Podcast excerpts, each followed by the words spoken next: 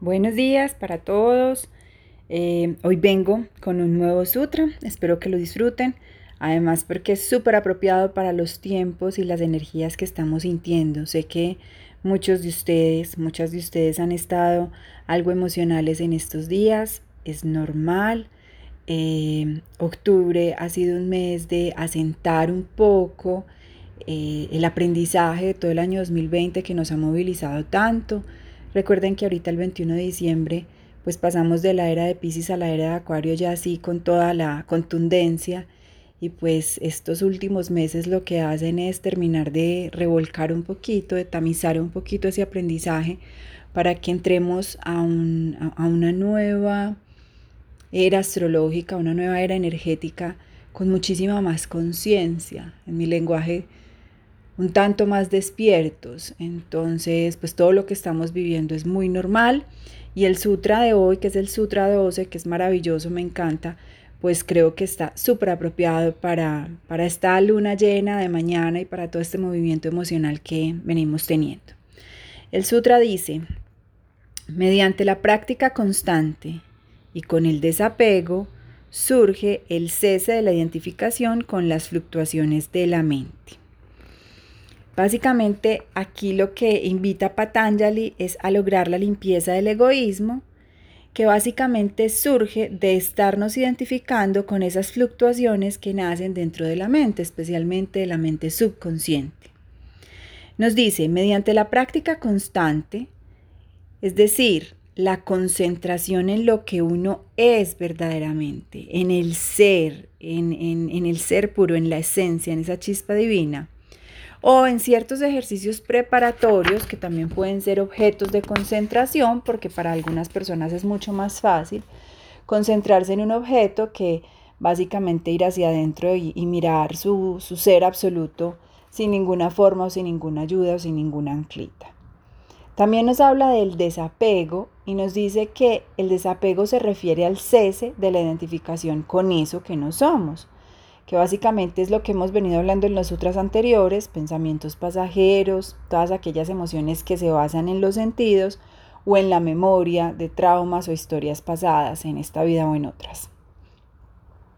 Conforme el practicante deja, de partir, deja partir estos movimientos, es decir, esos pensamientos, esas emociones, esos recuerdos, que han sido suprimidos en la mente subconsciente y mantenidos allí durante mucho tiempo, lo que queda es la conciencia pura, es decir, el ser se vuelve manifiesto. Entonces, ¿a qué nos invita? A desapegarnos. Todos los otros anteriores nos han dicho eso, obsérvate, obsérvate y desapégate, desapégate. Aquí nos dice, es un ejercicio de práctica permanente, o sea, esto si lo paras, pues vuelves a caer, a identificarte con esas fluctuaciones de la mente, con esos pensamientos, con esas emociones, con esas experiencias. Entonces lo que hago es invitarte a la práctica permanente del desapego de todas esas cosas que tú no eres, esas reacciones de la personalidad, esas mismas personalidades, esos sentimientos, esas, eh, esos pensamientos, esos miedos, esas creencias limitantes. Desapégate de todo eso y empieza a identificar que eso no eres tú, que estás pasando por un momento, que estás pasando por una sensación, pero que tú no eres eso. Es decir, que estás sintiendo tristeza, pero que tú no eres un ser triste, que estás sintiendo rabia, pero que tú no eres un ser rabioso, porque tú eres mucho más que eso. En la medida en que lo vayas practicando todos los días, una práctica permanente y constante, pues básicamente vas a lograr empezar a activar ese observador interno, esa conciencia pura, ese ser interior, esa esencia divina, y desde allí pues es muchísimo mejor vivir esta experiencia humana. Nos dice también que la práctica constante es como una persona achicando agua de un pequeño bote que se hunde. Si dejamos de centrarnos en ese puro ser consciente, somos abrumados y sobrecogidos por el fuerte tirón habitual del egoísmo. Igual que si uno deja de achicar el agua, pues se va abrumando por esta cuando se precipita dentro del bote. La práctica constante supone recordar el absoluto supremo en medio de todos los cambios y el espectáculo pasajero.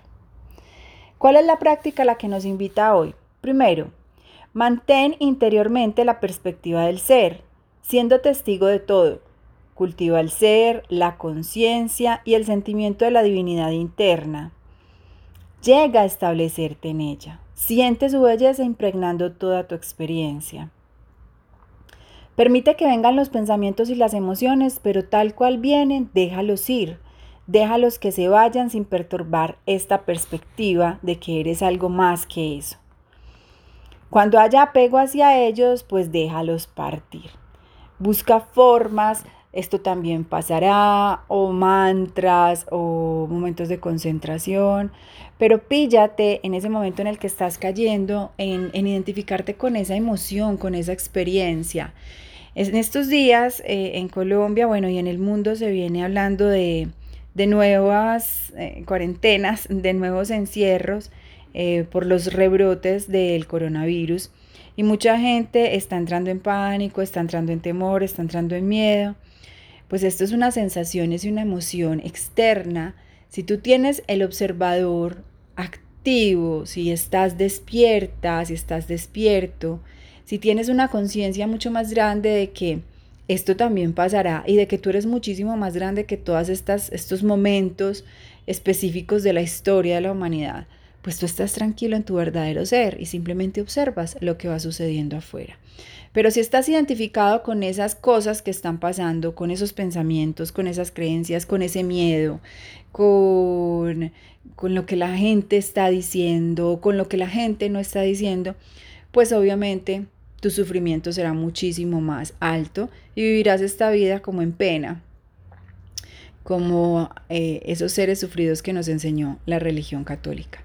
Entonces, de nuevo, la invitación es desapégate, entiende que eres algo muchísimo más grande que, que, que este mismo cuerpo que escogiste para vivir algo que tu alma necesitaba vivir eh, activa el observador, desapégate y en la medida en que te desapegues de todo eso que va pasando, pues vas a tener una mejor calidad de vida. Tú no eres el miedo, tú no eres miedosa, tú no eres tristeza, tú no eres deprimida, tú simplemente estás experimentando unas emociones y unos sentimientos y una condición humana que te están hablando y te están contando de algo. Pero esa no eres tú, tú eres algo muchísimo más grande e incluso imperturbable. Bueno, nada, les deseo un maravilloso día, que disfruten eh, todos estos procesos de, yo los llamo temblorcitos de tierra, a veces terremoticos y en ocasiones tsunamis, disfrútenlos. Para mí no hubo mejor regalo en la vida que mi noche oscura del alma, eh, porque aprendí a encontrar el regalo detrás de todo ese dolor y ese sufrimiento. De lo bueno lo malo, de lo malo lo bueno, eh, eh, ahí es donde está el enfoque, de lo malo lo bueno, de lo feo lo bonito. Siempre, siempre una situación compleja trae un regalo maravilloso. Lo importante es que estemos lo suficientemente alerta y despiertos para encontrar ese regalo. Bueno, me extendí mucho, este sí quedó cual podcast. Eh, nada, los que lo escuchen disfrútenlo, aplíquenlo y en una nueva ocasión les comparto otro de los sutras de Patanjali.